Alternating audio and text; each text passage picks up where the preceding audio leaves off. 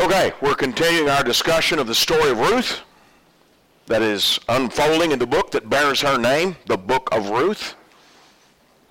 And it's in the historical section of the Old Testament, not right at the beginning, but closer to the beginning. And it's not a romance. It's a story about actual love that's actually love. And romances aren't really always about that. It's, it's a story about love and honor and commitment that will help you to have a successful marriage. And so from that standpoint, it says a lot about the criteria you use to select who you want to marry, and I'm going to say what you want to marry. Okay?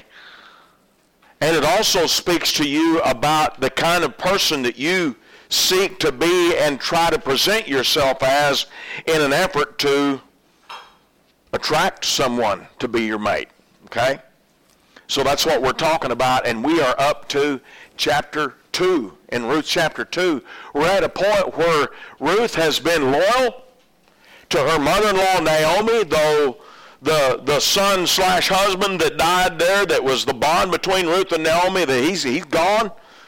She's still showing family love and family loyalty, and this did not escape Boaz's notice. Ruth 2, verse 11 and 12, Boaz answered and said to her, It has been fully reported to me all that you have done for your mother-in-law since the death of your husband, and how you have left your father and your mother in the land of your birth, and have become uh, have come to a people whom you did not know before. The Lord repay your work, and a full reward be given you by the Lord God of Israel, under whose wings you have come for refuge. In Ruth's display of loyalty and love to Naomi, in that activity, in that mindset, she is running to God's side for refuge. She is coming underneath the shadow of his wing. That's the kind of the poetic language or idea that's employed here. And so her seeking God's help, her seeking God for refuge, amounted to the choices that she made and the way she treated people. So when you're pursuing a mate, and the older you get, the more earnest this pursuit will be, you'll reach a point in life that it'll become very important to you in, in all probability. You'll want God's help. I'm going to guess you'll pray for God's help. Some of you probably already are praying regularly for God's help. I hear sometimes a young lady will comment, you know, shortly after her wedding that this is the husband that I've prayed for since I was X years old. And so I, wouldn't be at all surprised if some of you weren't praying, guys or girls, for a spouse someday. I hope you are. If you really want God's help, then you act like Ruth. Because seeking God's help includes the idea of praying to God and humbling yourself before God and asking for that. But seeking God's help also involves acting the way God would have us to act. And in this instance, she acted with love and loyalty, like we talked about yesterday, towards her mother-in-law, and that was part of her coming to God for refuge, seeking his aid. and you know what Boaz said about it? Apparently, everybody was talking about it. Ruth had a reputation.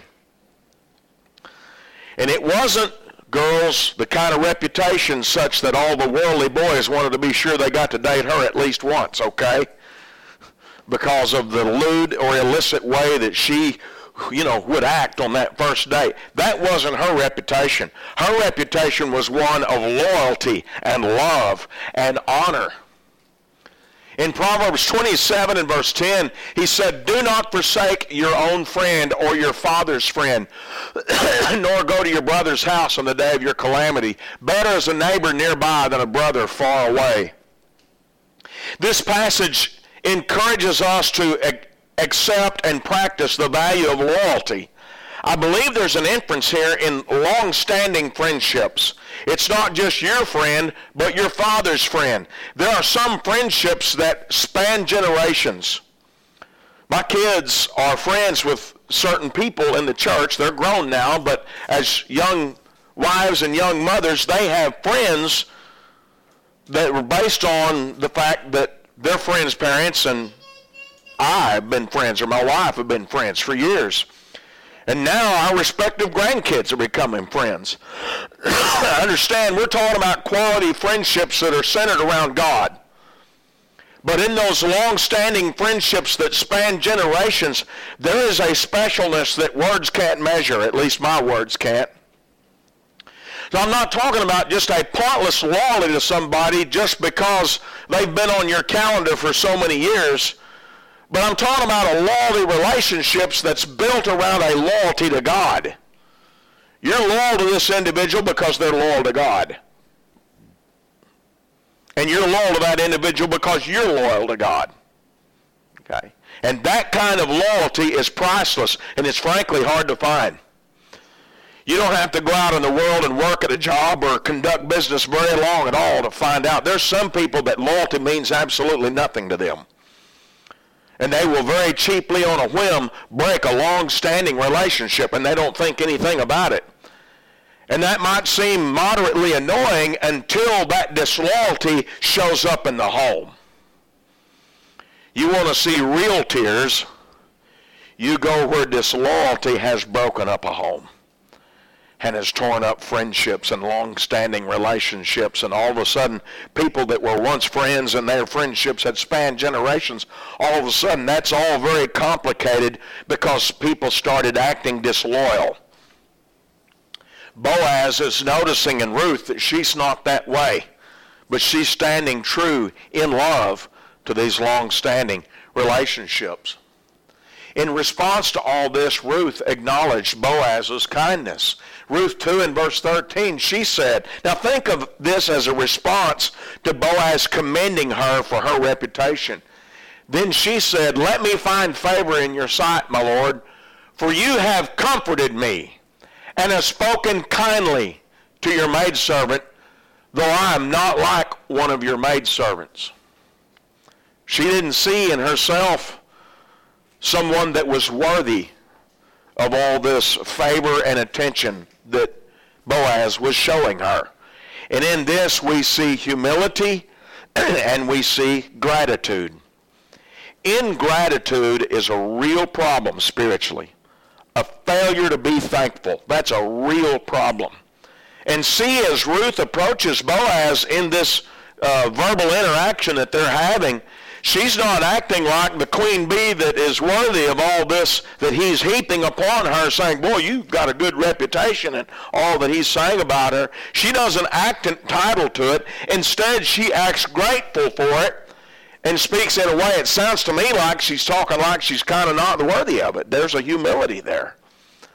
2 Timothy 3 and verse 2 talks about a lot of different moral ills that befall mankind or things in which man, men indulge.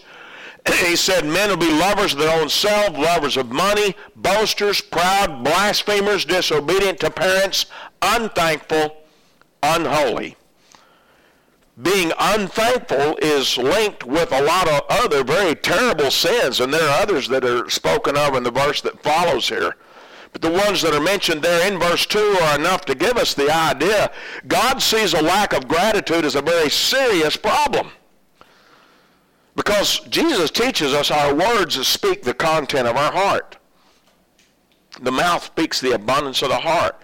Well, that's also true of what the mouth doesn't say. And if the mouth doesn't speak thankfulness, then there's not thankfulness in the heart. Well, if your heart's not thankful for everything you're getting, then what does your heart think? Your heart believes you deserve it. Your heart believes you're entitled to it. I want to tell you, you don't want to be married to somebody that feels entitled. You do not want that.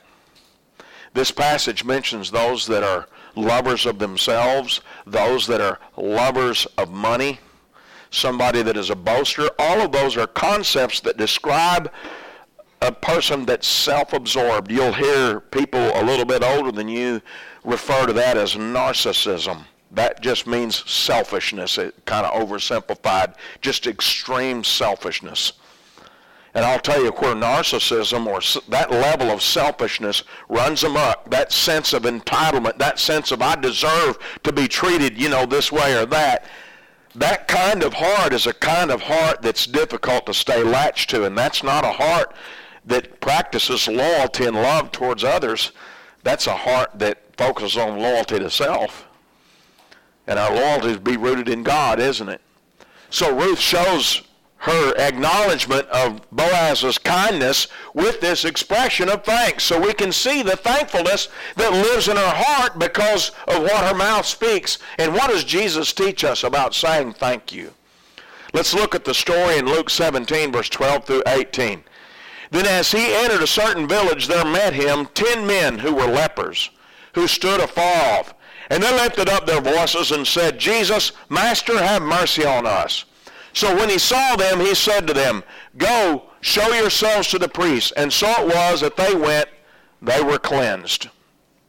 And one of them, when he saw that he was healed, returned, and with a loud voice glorified God, and fell down on his face at his feet, giving him thanks. And he was a Samaritan. So Jesus answered and said, Were there not ten cleansed? But where are the nine? Were there not any found who returned to give glory to God except this foreigner? There's a lot of, of rich truth in this passage. It's really important for our present purposes. Number one, Christ equated saying thank you with giving glory to God.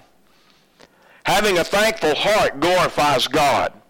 Expressing that heart with words glorifies God. Expressing that heart with our actions glorifies God. So when Ruth showed that towards Boaz, she was glorifying God.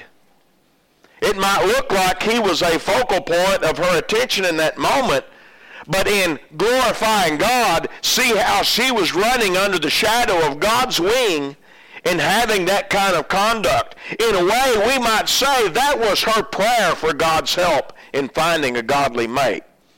To sort of parallel it with the idea of, of prayer we were talking about a moment ago.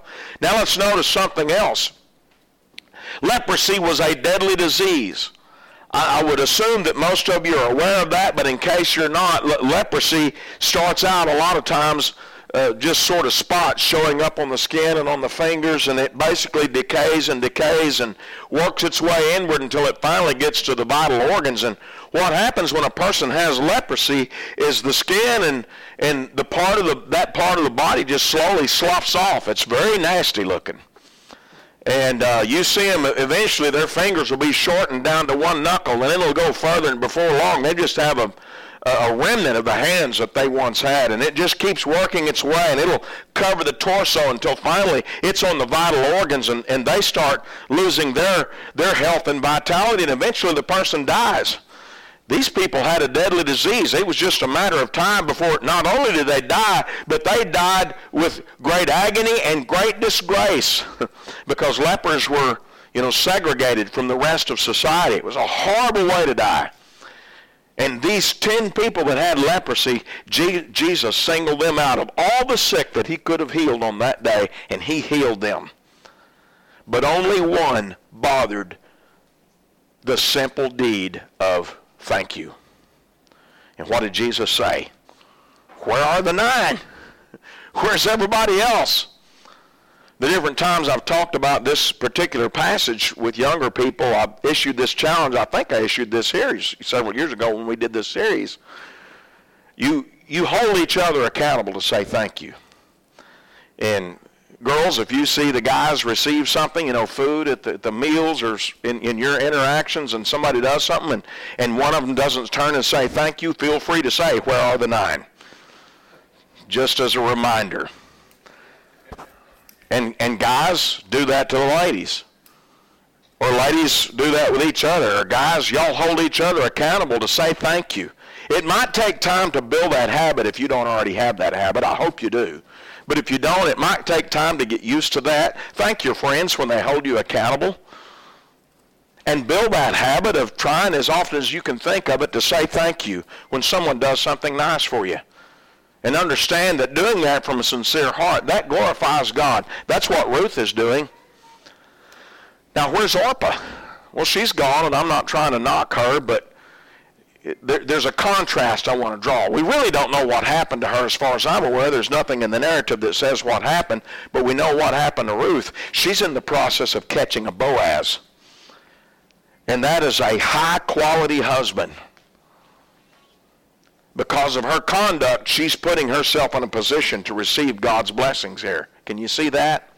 And that part of that is this thankful attitude. Now, Boaz steps up to the plate and he provides for Ruth. In all of this difficulty of harvesting work, one of the things that was happening here was Boaz was doing what he could to try to make Ruth's job comparatively easy.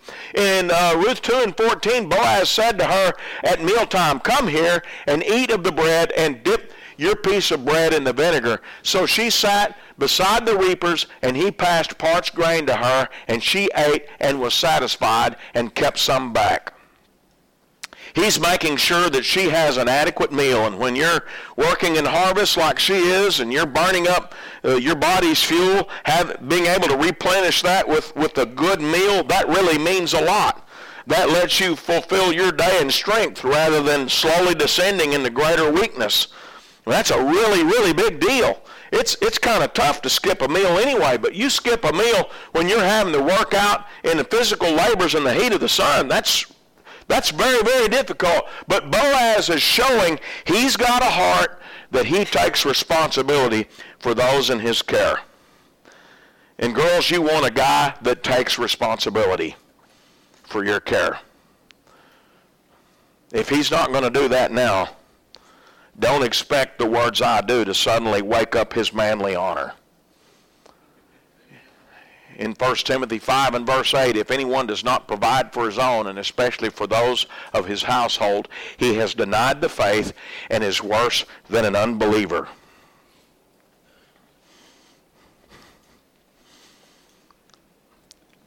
You know, there are those that push a college education. There are those that don't. And, I, and I'm not I don't have an agenda to push any particular kind of education. I know there's all these people out there that's finishing school with a a degree in 12th century Lithuanian dance, and they owe $100,000. And I know there's people that think I'm responsible to pay that debt, and we're, we're not even going to worry about that. I know that's, I'm not trying to say to just go to school just to go to school. I want to tell you, fellas, get a trade. Be a man for the love of God's honor in which he would have you live, be a man and get a trade that you can use to feed your family. Because here the Lord teaches that if you won't do that, that is equivalent to being a teetotal unbeliever.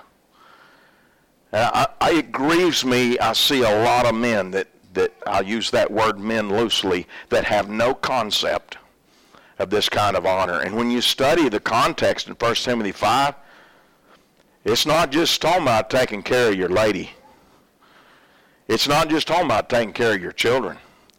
It's talking about situating yourself to be able to take care of mama if you need to, or take care of her mama. And when you study the context, you might get the idea there's even more extended family had in view there. And you know what? Someday life may look at you and ask for your man card. Can you handle it? Are you boys doing things now in the habits you build, whether those are academic pursuits and studying and all like that, or whether that's some other way that you go about learning a trade, whatever it is that you're doing to exercise this work ethic that we've talked about, are you building those kind of habits that will make you the kind of man that will fulfill your God-assigned role to be that caregiver like what Boaz was? Or when life asks for your man card, will you have to hang your head in shame as you give it up? Hey, some guys turn to vapor in the breeze when this hour comes. What will you do? God is watching. I'll tell you the time to prepare for that is not when you're 30. If you wait till you're 30 to start working on this, you're getting a late start and it's going to be rough. Now, if you're 29 and you hadn't done it yet, then by all means start it before you turn 30. But if you wait till then and you're not 30 yet, so there's no excuse for waiting, you've been warned. Get ready. Taking care of a family is expensive. It takes a lot of effort. Looking back, I remember in making preparations to, to get married, I kept thinking about all these things I needed to do. And, and I'll tell you, there were a lot of ways. I was talking to a couple of the brethren yesterday about being old enough to get married. There were a lot of things about it I did not understand. This is one of those decisions that made me say later is I thought, you know what, I better buy some health insurance because if she gets sick, I know we're young and she shouldn't get sick. The chances are we'll be just fine, so I'm just spending money to an insurance company, but I better get health insurance. And it cost me a lot. I had to sacrifice to make it happen, but I bought my wife health insurance. And six months later, the doctor's saying, son, we're going to put her in the hospital. You know what? Of all the things I couldn't do, and I tell you, there's a lot I couldn't do. One thing I could do is I could look her dad in the eye and say, I've got this taken care of.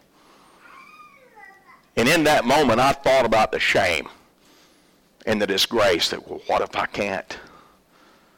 Well, thankfully, I didn't have to endure that.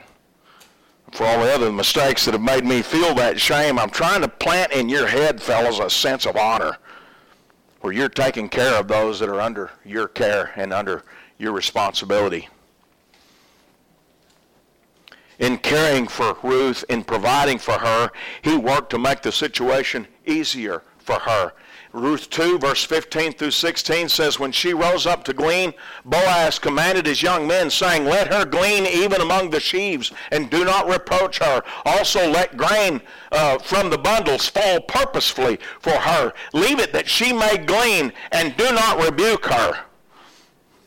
He's instructing to basically let her harvest among what's already been harvested. Uh, it's compared to the people that were cutting the stalk at the ground.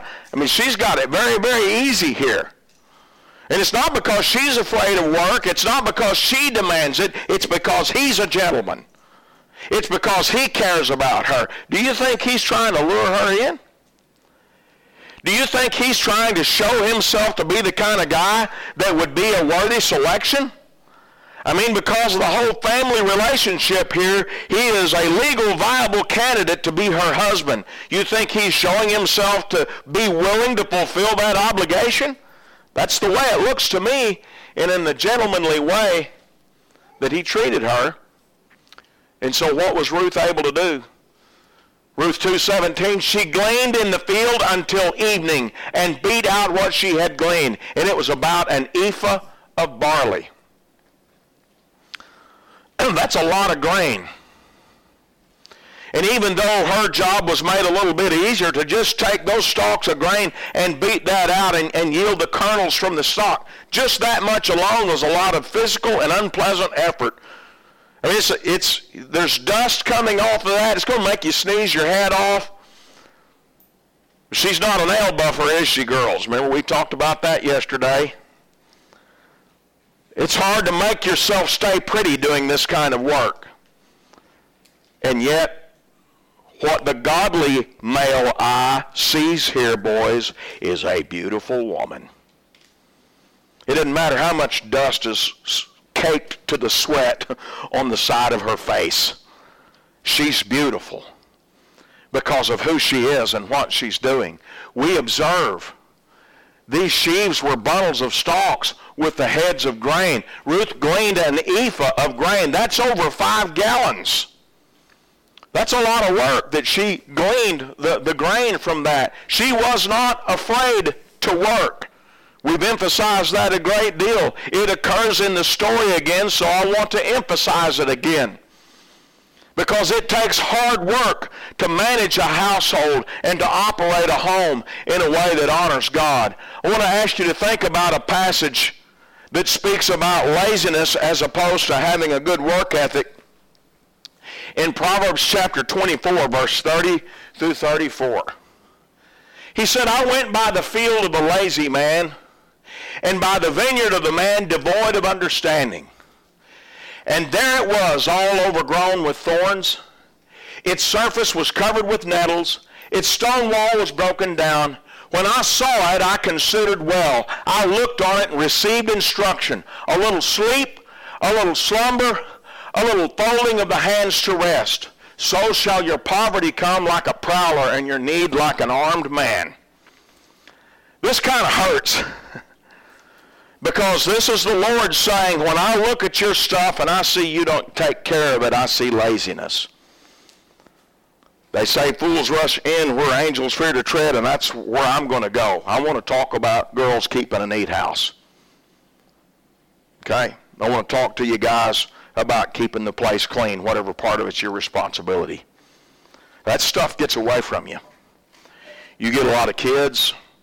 There's a lot for her to do in getting the groceries and keeping that the meals planned out and all those things and taking care of the kids and companies coming and going and and uh, you know she might have some secular work on the side that she does and that just complicates her task and makes it that much more difficult. And i'll tell you what there are a lot of sisters that that see the weight of that task and, and they begin to buckle a little bit.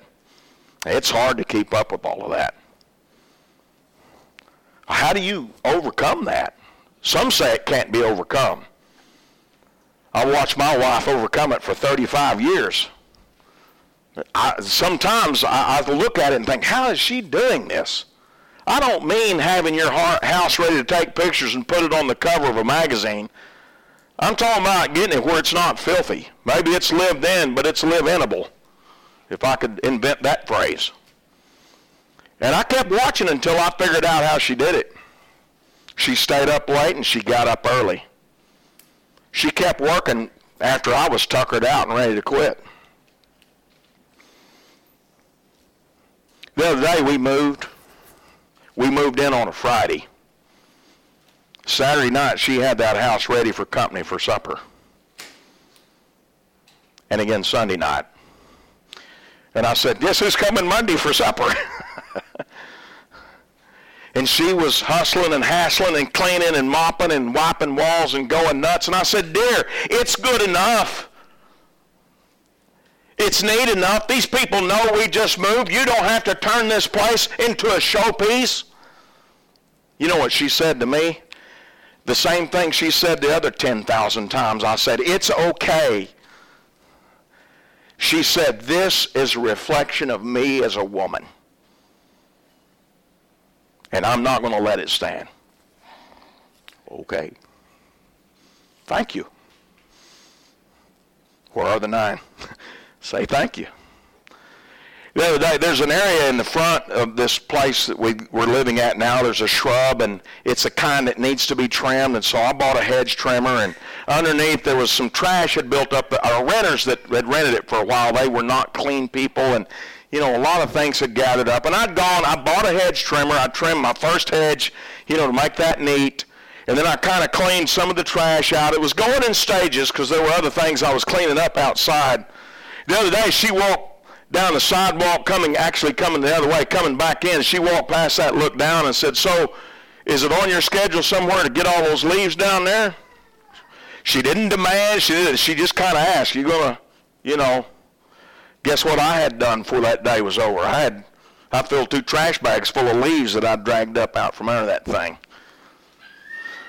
You know why I did that? Because she's industrious. You think about that for a minute.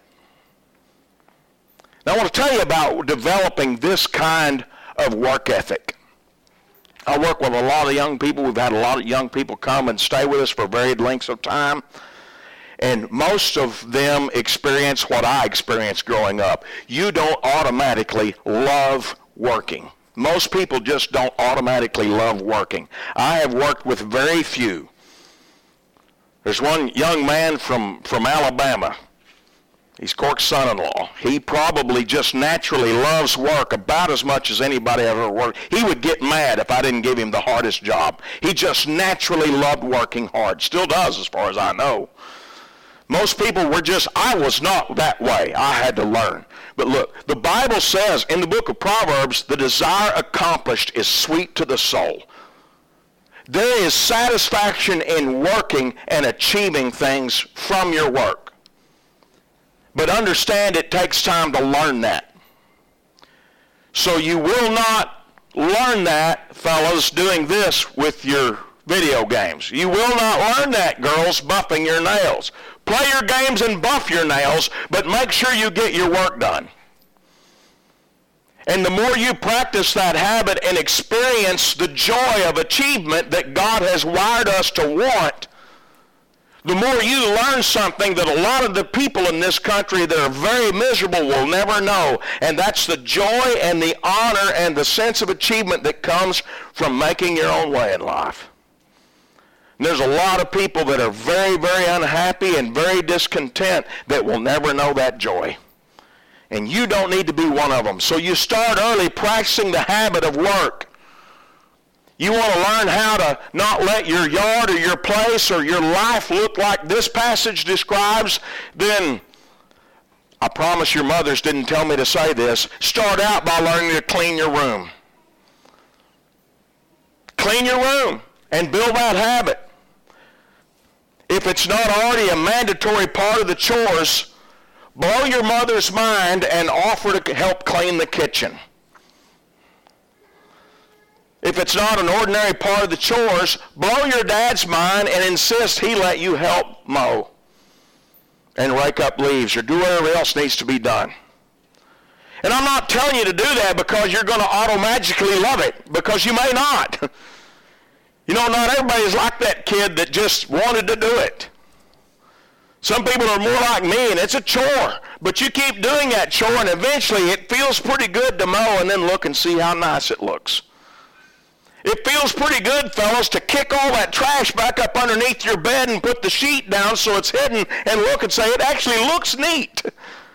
That's gratifying. Experience that ch- achievement and get used to experiencing that achievement, achievement, and somewhere down the road you'll stop and realize, you know what? Maturity just happened. Maturity just happened. Think about that. What did Naomi advise Ruth to do at this juncture? Verse 22 and 23 of Ruth 2, Naomi said to Ruth, her daughter-in-law, It is good, my daughter, that you go out with his young women, and that the people do not meet you in any other field. So she stayed close by the young women of Boaz to glean until the end of barley harvest and wheat harvest, and she dwelt with her mother-in-law. So Naomi is saying, don't stray from Boaz. Don't put yourself in a position where you're around other men and where people will interpret that as you uh, pursuing other love interests. You show yourself as having fidelity and faithfulness. And we've talked a little bit about this, but I want to spend a little more time on it this morning. Think of that as it relates to what we've labeled as the golden rule in Matthew 7 and verse 12. Therefore, whatever you want men to do to you, do also to them. For this is the law and the prophets. Jesus said in a nutshell, treat others the way you want to be treated. Now I want to go back to what I said in the introduction yesterday. I know different families have different rules about dating or courtship and all that sort of thing. And some people have the idea of casual dating where you're not in a committed relationship and others think that it's wrong to do that. And I don't want to get into that discussion at all. I just want to say, assuming you've got a committed relationship, be true to that relationship. Fellows, I know the world will celebrate you being able to garner the attention of more females and spend time socializing romantically with more females. I know that. But in spite of what the world tells you, that does not make you a bigger or better man. That makes you more of a weasel. Okay? Girls, I know there is no short supply of books and movies that portray this wonderful female heroine character in the storyline who's so dreadfully conflicted as she waffles back and forth between two handsome men. And the whole point of the story revolves in part at least around those guys struggling for her affection, trying to get her to make up her mind. Do you want the men in your life to treat you that way? Do you want your husband or your boyfriend to treat you that way? Jesus said, treat others the way you want to be treated. Someday you may have a son. This is what really lifts the fog when you start having kids. Do you want someone to treat your son or your daughter that way? Spend a little time talking to your son or your daughter, trying to help them mop up their tears from one of those instances, and you'll figure out in a hurry how clear it is that you don't want to be that way. Because we don't like it when others treat us that way or treat other people that we love that way. So don't set that precedent for marriage by acting that way during courtship. Be what Naomi was advising Ruth to be and be loyal and faithful and true to that committed relationship. And fellas, when the other one comes along trying to bat her eyes and get your attention, don't let that distract you. It is time to show your manhood. I, I want to tell a story about a fellow that was probably in his 60s when he told me this story. He was a brother in the Lord, and we happened to have a moment where uh, he was conversing with me about a challenge he faced early in marriage.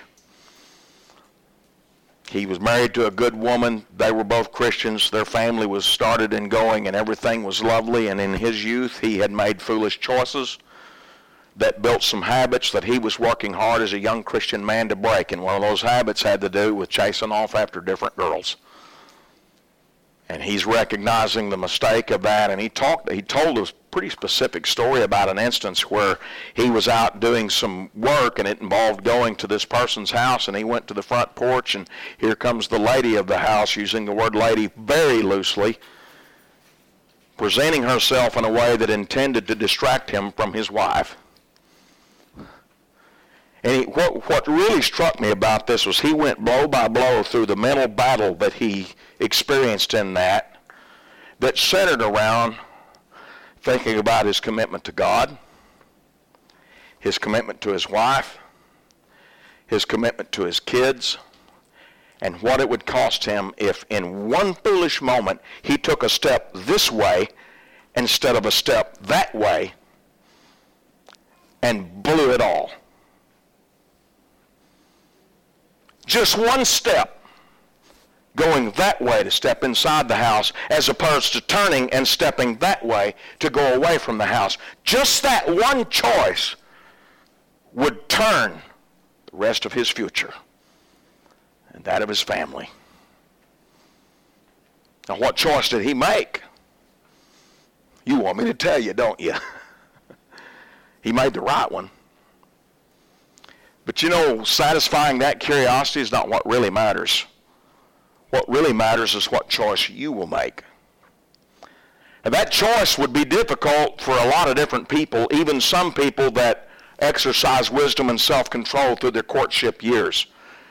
But because of his mistakes that he made before becoming a Christian, he made that moment much more difficult on himself. So what really matters today is what choice will you make then and what choices are you making today to set the stage for them. Because here's what happens. You get attention from two or three people at one time of the opposite gender. That does one thing that you like. That feeds your ego. And that monster's big enough and hungry enough without you helping it. So humble yourself. Say no to the gratification of your pride and step away from that duplicity or double-mindedness or double-heartedness and be true and loyal in your relationships like Naomi was counseling Ruth. You know, that battle of loyalty represents an ongoing battle that we face in choosing to be loyal to God. And I want to issue you a call to honor in that battle in this moment. If you are mentally and spiritually and emotionally prepared to become a Christian and you've not yet made that choice, I want to encourage you to think about making the choice of loyalty to God and becoming a Christian today. If you are a Christian and you're struggling with that loyalty, I want to tell you you're not alone in that struggle. You're not. And there are people here that love you, would love to counsel with you, would love to pray for you. And if we can assist you in that way, we'd love to do so. Or if we can assist you in becoming a Christian, please come forward, let your wishes be made known while we stand and sing the invitation song.